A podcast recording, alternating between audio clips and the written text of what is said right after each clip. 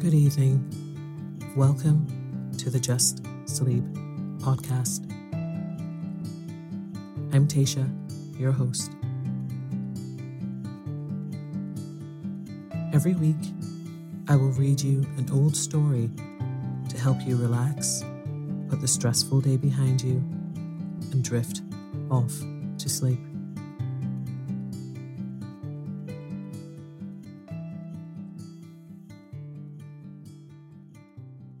Occasionally, we will run ads in order to cover the costs of the production of the podcast. Rest assured, there will be no ads during or after the story. If you prefer an ad free and intro free show, you can join Just Sleep Premium. Visit justsleeppodcast.com slash support for more information. Small details are big surfaces. Tight corners are odd shapes. Flat, rounded, textured, or tall. Whatever your next project, there's a spray paint pattern that's just right. Because Rust-Oleum Custom Spray 5 and 1 gives you control with five different spray patterns. So you can tackle nooks, crannies, edges, and curves without worrying about drips, runs, uneven coverage, or anything else. Custom Spray 5 and 1. Only from Rust Hiring for your small business? If you're not looking for professionals on LinkedIn, you're looking in the wrong place. That's like looking for your car keys in a fish tank. LinkedIn helps you hire professionals you can't find anywhere else, even those who aren't actively searching for a new job but might be open to the perfect role. In a given month, over 70% of LinkedIn users don't even visit other leading job sites. So start looking in the right place. With LinkedIn, you can hire professionals like a professional. Post your free job on linkedin.com slash people today. Mom deserves the best, and there's no better place to shop for Mother's Day than Whole Foods Market. They're your destination for unbeatable savings. From premium gifts to show-stopping flowers and irresistible desserts. Start by saving 33% with Prime on all body care and candles. Then get a 15-stem bunch of tulips for just $9.99 each with Prime. Round out Mom's menu with festive rosé, irresistible berry chantilly cake, and more special treats. Come celebrate Mother's Day at Whole Foods Market. Burrow's furniture is built for the way you live. From ensuring easy assembly and disassembly to honoring highly requested new colors for their award-winning seating, they always have their customers in mind. Their modular seating is made out of durable materials to last and grow with you. And with Burrow, you always get fast, free shipping. Get up to 60% off during Burrow's Memorial Day sale at burrow.com slash ACAST. That's burrow.com slash ACAST. burrow.com slash ACAST.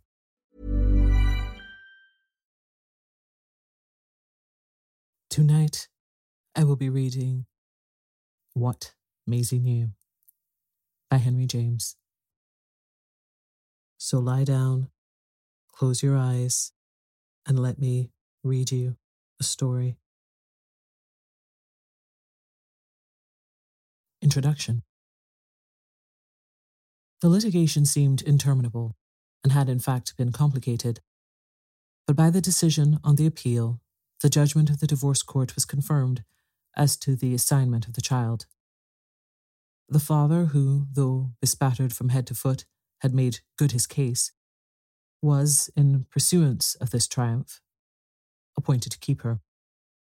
It was not so much that the mother's character had been more absolutely damaged as that the brilliancy of a lady's complexion, and this lady's in court was immensely remarked, might be more regarded as showing the spots. Attached, however, to the second pronouncement was a condition that detracted, for Beale Farange, from its sweetness. An order that he should refund to his ex wife the twenty six hundred pounds put down by her, as it was called, some three years before, in the interest of the child's maintenance, and precisely on approved understanding that he would take no proceedings, a sum of which he had had the administration and of which he could render not the least account. The obligation thus attributed to her adversary was no small balm to Ida's resentment. It drew a part of the sting from her defeat and compelled Mr. Farange, perceptibly to lower his crest. He was unable to produce the money or to raise it in any way, so that after a squabble scarcely less public and scarcely more decent than the original shock of battle, his only issue from his predicament was a compromise proposed by his legal advisers and finally accepted by hers. His debt was by this arrangement remitted to him, and the little girl disposed of in a manner worthy of the judgment seat of Solomon. She was divided in two, and the portions tossed impartially to the disputants. They would take her, in rotation, for six months at a time. She would spend half the year with each. This was odd justice in the eyes of those who still blinked in the fierce light projected from the tribunal, a light in which neither parent figured in the least as a happy example to youth and innocence. What was to have been expected on the evidence was the nomination, in loco parentis, of some proper third party, some respectable or at least some presentable friend. Apparently, however, the circle of the Faranges had been scanned in vain for any such ornament, so that the only solution finally meeting all difficulties was, save that of sending Maisie to a home, the partition of the tutelary office in the manner I have mentioned. There were more reasons for her parents to agree to it than there had been ever for them to agree to anything, and they now prepared, with her help, to enjoy the distinction that waits upon vulgarity sufficiently attested. Their rupture had resounded, and after being perfectly insignificant together, they would be decidedly striking apart. Had they not produced an impression that warranted people in looking for appeals in the newspapers for the rescue of the little one, reverberation, amid a vociferous public, of the idea that some movement should be started or some benevolent person should come forward? A good lady came, indeed, a step or two. She was distantly related to Mrs. Farange, to whom she proposed that, having children and nurseries wound up and going, she should be allowed to take home the bone of contention, and, by working it into her system, relieve at least one of the parents. This would make every time for Maisie, after her inevitable six months with Beale, much more of a change. More of a change Ida cried. Won't it be enough of a change for her to come from that low brute to the person in the world who detests him most? No, because you detest him so much that you'll always talk to her about him. You'll keep him before her by perpetually abusing him. Mrs. Farange stared. Pray then, am I to do nothing to counteract his villainous abuse of me? The good lady for a moment made no reply, her silence was a grim judgment of the whole point of view. Poor little monkey, she at last exclaimed, and the words were an epitaph for the tomb of Maisie's childhood. She was abandoned to her fate.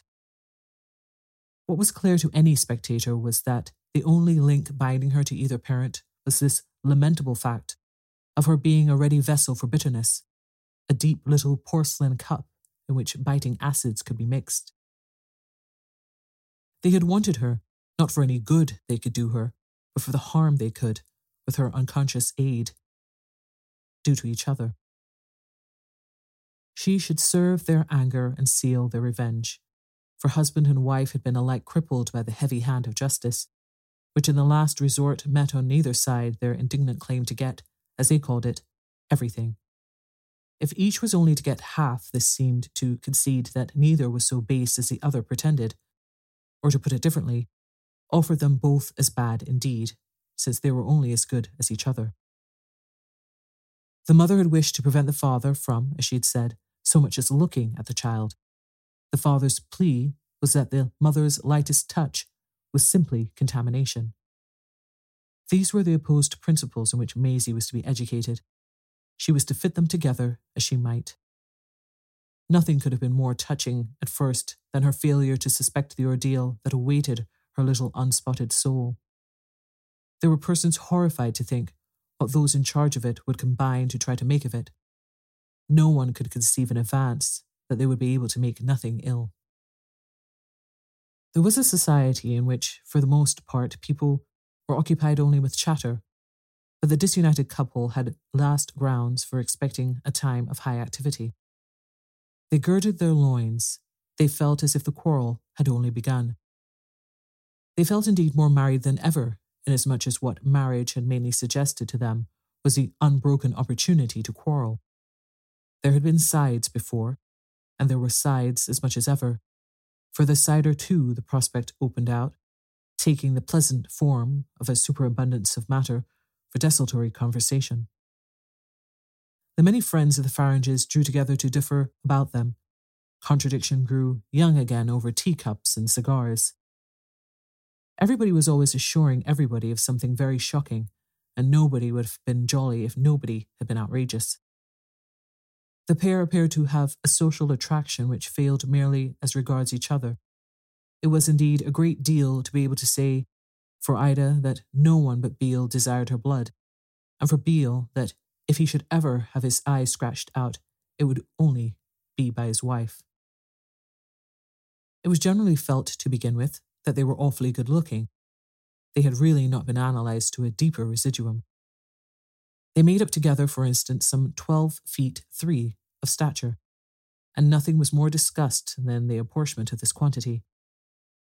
The sole flaw in Ida's beauty was a length and reach of arm conducive perhaps to her having so beaten her husband at billiards, a game in which she showed a superiority largely accountable, as she maintained, for the resentment finding expression in his physical violence.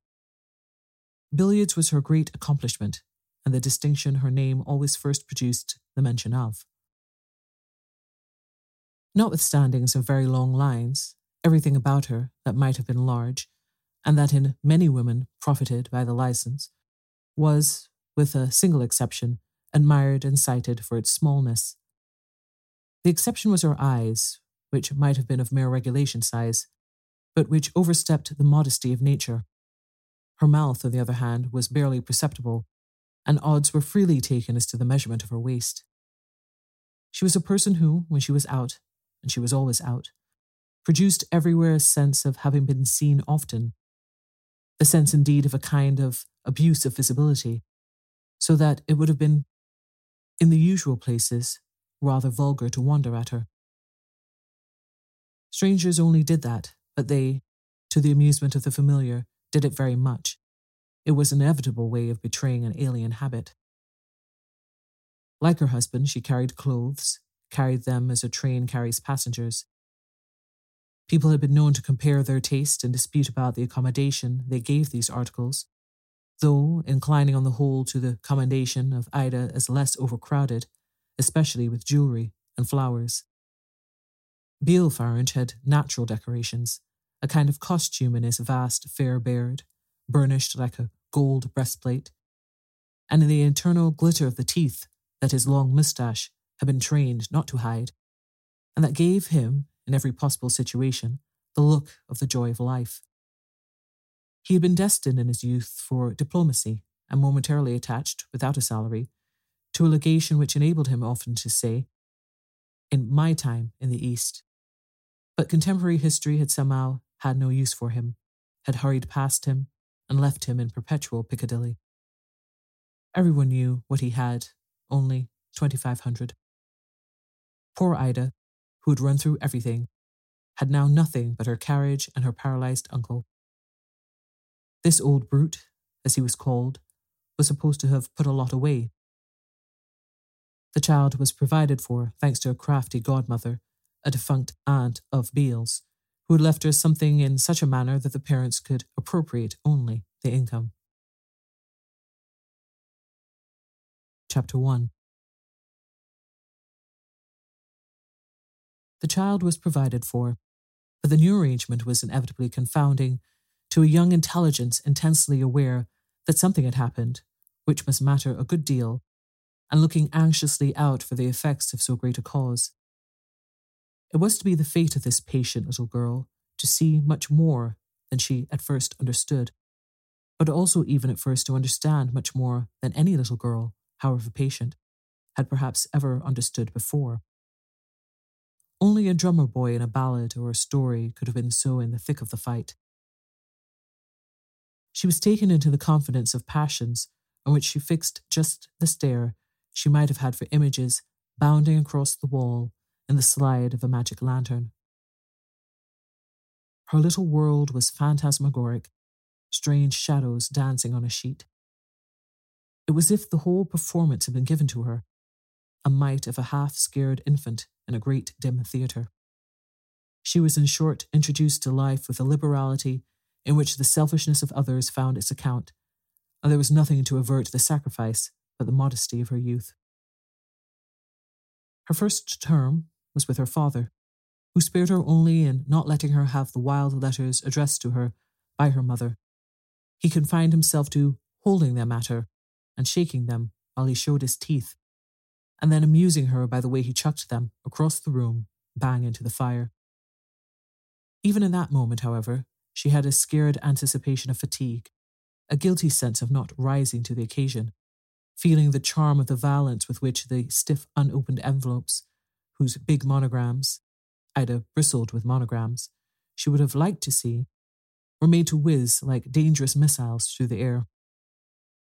The greatest effect of the great cause was her own greater importance, chiefly revealed to her in the larger freedom with which she was handled, pulled hither and thither, and kissed, and the proportionately greater niceness she was obliged to show. Her features had somehow become prominent.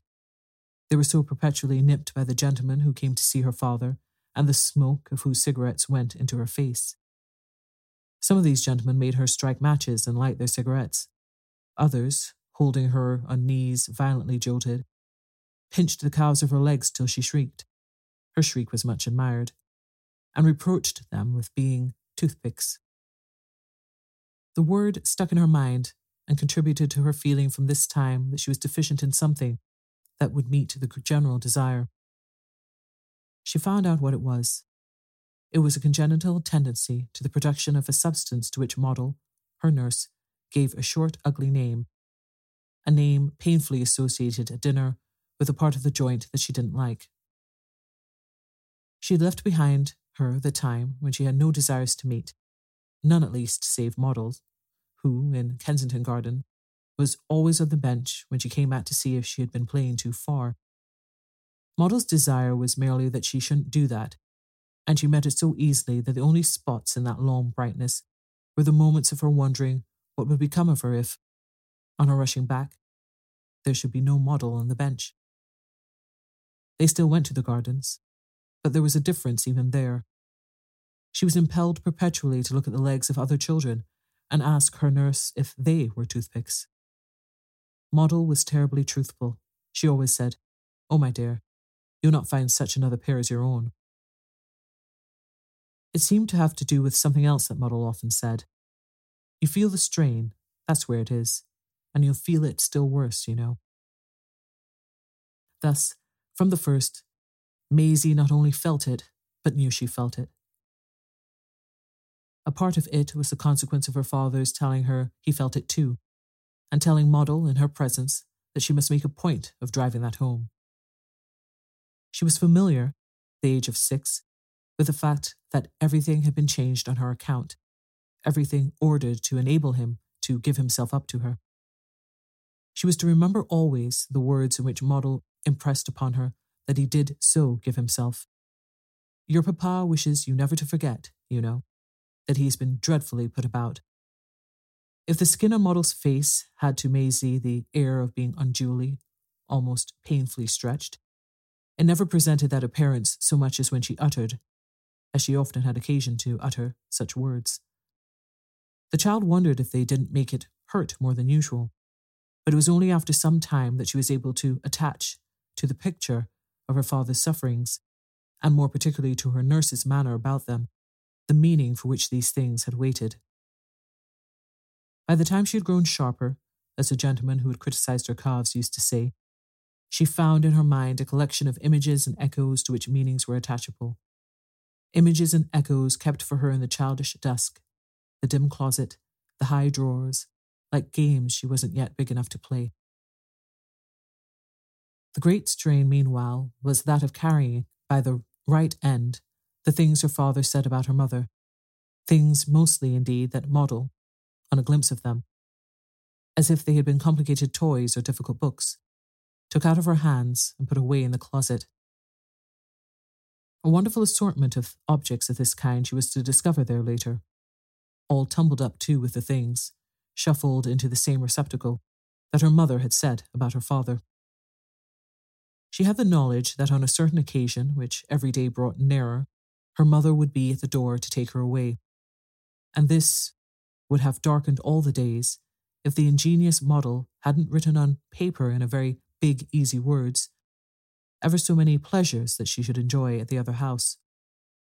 These promises ranged from a mother's fond love to a nice poached egg to your tea, and took, by the way, the prospect of sitting up ever so late to see the lady in question dressed in silks and velvets and diamonds and pearls to go out.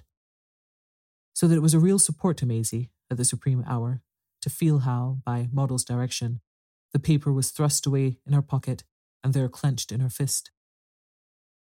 The supreme hour was to furnish her with a vivid reminiscence, that of a strange outbreak in the drawing room on the part of Moddle, who, in reply to something her father had just said, cried out, You ought to be perfectly ashamed of yourself.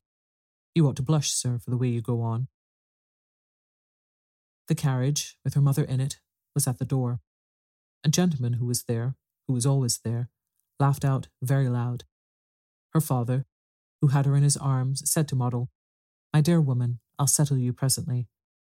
After which he repeated, showing his teeth more than ever at Maisie while he hugged her, the words for which her nurse had taken him up. Maisie was not, at the moment, so fully conscious of them as of the wonder of Moddle's sudden disrespect and crimson face. But she was able to produce them in the course of five minutes when, in the carriage, her mother, all kisses, ribbons, eyes, arms, strange sounds, and sweet smells, said to her, And did your beastly papa, my precious angel, send any message to your own loving mamma? Then it was that she found the words spoken by her beastly papa to be, after all, in her little bewildered ears, from which, at her mother's appeal, they passed, in her shrill, clear voice, straight to her little innocent lips. He said, I was to tell you, from him, she faithfully reported, that you're a nasty, horrid pig.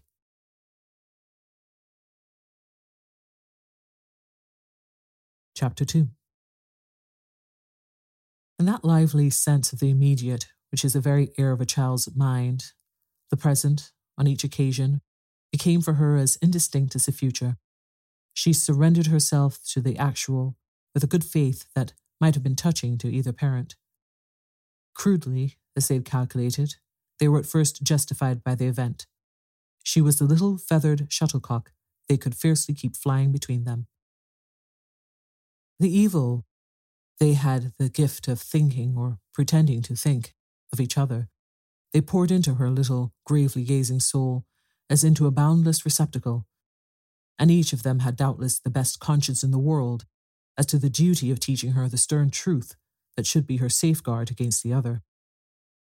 She was at the age for which all stories are true and all conceptions are stories. The actual was the absolute, the present alone was vivid. The objurgation, for instance, launched in the carriage by her mother, after she had, at her father's bidding, punctually performed, was a missive that dropped into her memory with the dry rattle of a letter falling into a pillar box. Like the letter, it was, as part of the contents of a well stuffed post bag, delivered in due course at the right address. In the presence of these overflowings, after they had continued for a couple of years, the associates of either party sometimes felt that something should be done for what they had called the real good, don't you know, of the child.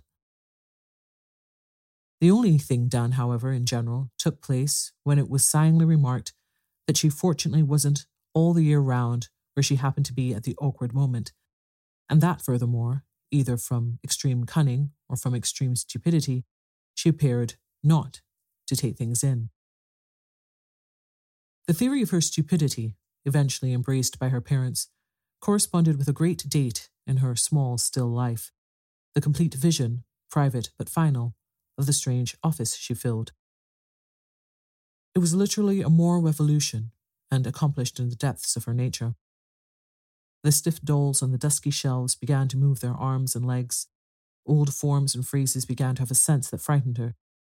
She had a new feeling, the feeling of danger, on which a new remedy rose to meet it. The idea of an inner self, or in other words, of concealment. She puzzled out with imperfect signs, but with a prodigious spirit, that she had been a centre of hatred and a messenger of insult, and that everything was bad because she had been employed to make it so. Her parted lips locked themselves with the determination to be employed no longer. She would forget everything, she would repeat nothing, and when, as a tribute to the successful application of her system, she began to be called a little idiot, she tasted a pleasure new and keen. When, therefore, she grew older, her parents in turn announced before her that she had grown shockingly dull. It was not from any real contraction of her little stream of life. She spoiled their fun, but she practically added to her own. She saw more and more. She saw too much. It was Miss Overmore, her first governess, who on a momentous occasion had sown the seeds of secrecy, sown them not by anything she said, but by a mere roll of those fine eyes which Maisie already admired.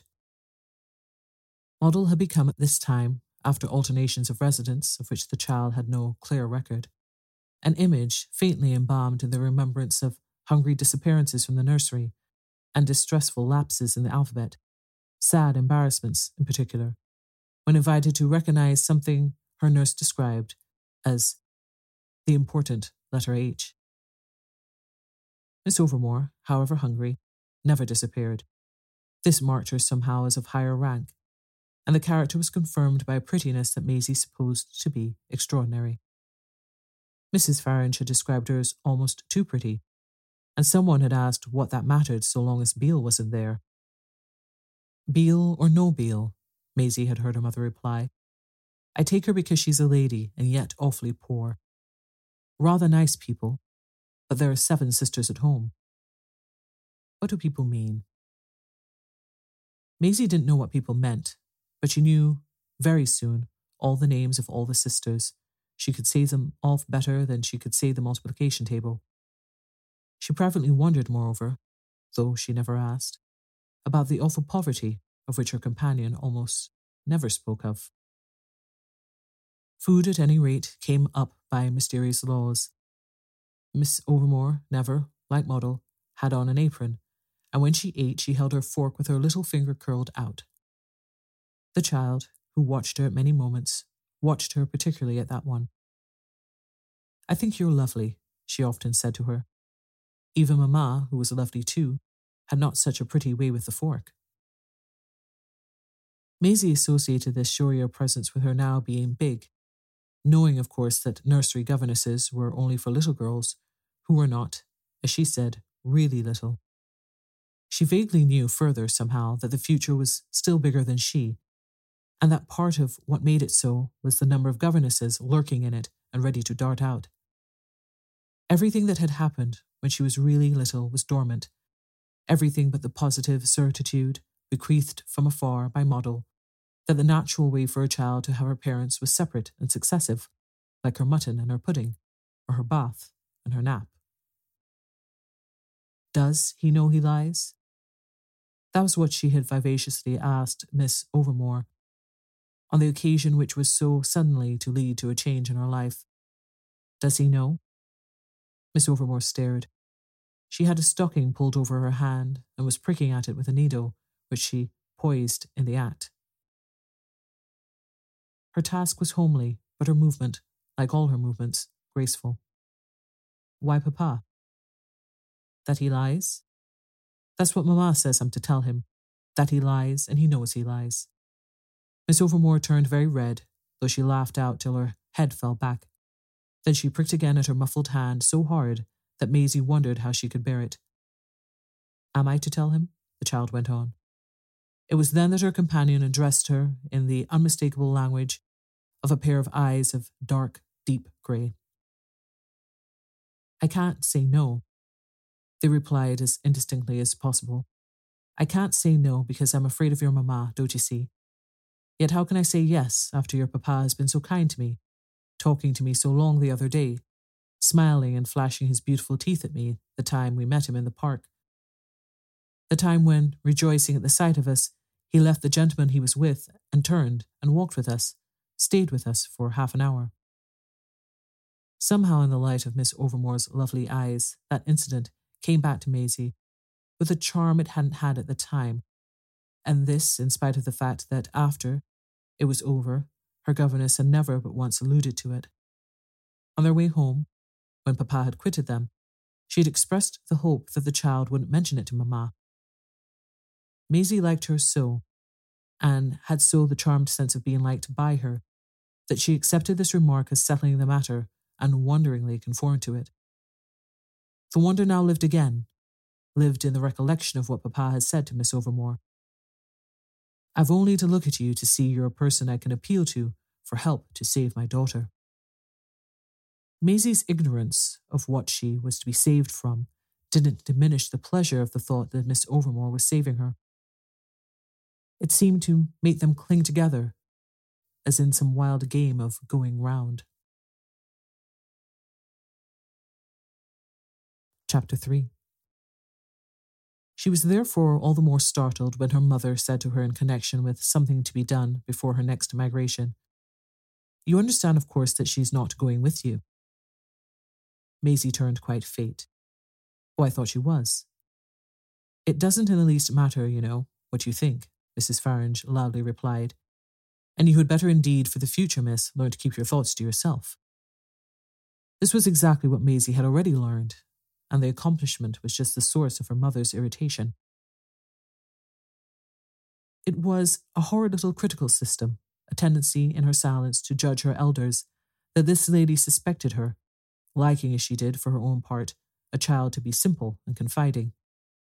She liked also to hear the report of the whacks she administered to Mr. Farange's character, to his pretensions to peace of mind, the satisfaction of dealing them diminished when nothing came back. The day was at hand, and she saw it, when she should feel more delight in hurling Maisie at him than in snatching her away. So much so that her conscience winced under the acuteness of a candid friend who had remarked that the real end of all their tugging would be that each parent would try to make the little girl a burden to the other. A sort of game in which a fond mother clearly won't show to advantage. The prospect of not showing to advantage, a distinction in which she held she had never failed, begot in Ida Farange an ill humour, of which several persons felt the effect. She determined that Beale, at any rate, should feel it. She reflected afresh that in the study of how to be odious to him, she must never give way. Nothing could incommode him more than not to get the good, for the child, of a nice female appendage who had clearly taken a fancy to her. One of the things Ida said to the appendage was that Beale's was a house in which no decent woman could consent to be seen. It was Miss Overmore herself who explained to Maisie that she had had a hope of being allowed to accompany her to her father's, and that this hope had been dashed by the way her mother took it. She says that if I ever do such a thing as enter his service, I must never expect to show my face in this house again. So I've promised not to attempt to go with you.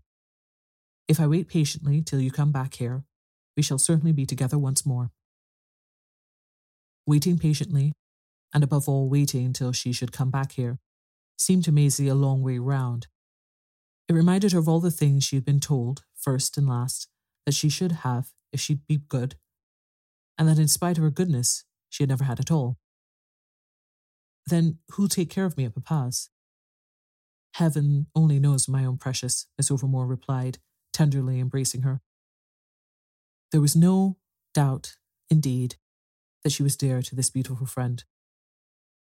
What could have proved it better than the fact that before week was out, in spite of their distressing separation and her mother's prohibition, and Miss Overmore's scruples, and Miss Overmore's promise, the beautiful friend had turned up at her father's. The little lady, already engaged there to come by the hour, a fat little lady with a foreign name and dirty fingers, who wore, throughout, a bonnet that had first given her a deceptive air, too soon dispelled, of not staying long, besides asking her people questions that had nothing to do with lessons. Questions that Beale Farange himself, when two or three were repeated to him, admitted to be awfully low. The strange apparition faded before the bright creature who had braved everything for Maisie's sake. The bright creature told her little charge frankly what had happened, that she had really been unable to hold out. She had broken her vow to Mrs. Farange. She had struggled for three days, and then she had come straight to Maisie's papa and told him the simple truth. She adored his daughter. She couldn't give her up. She'd make for her any sacrifice. On this basis, it had been arranged that she should stay. Her courage had been rewarded.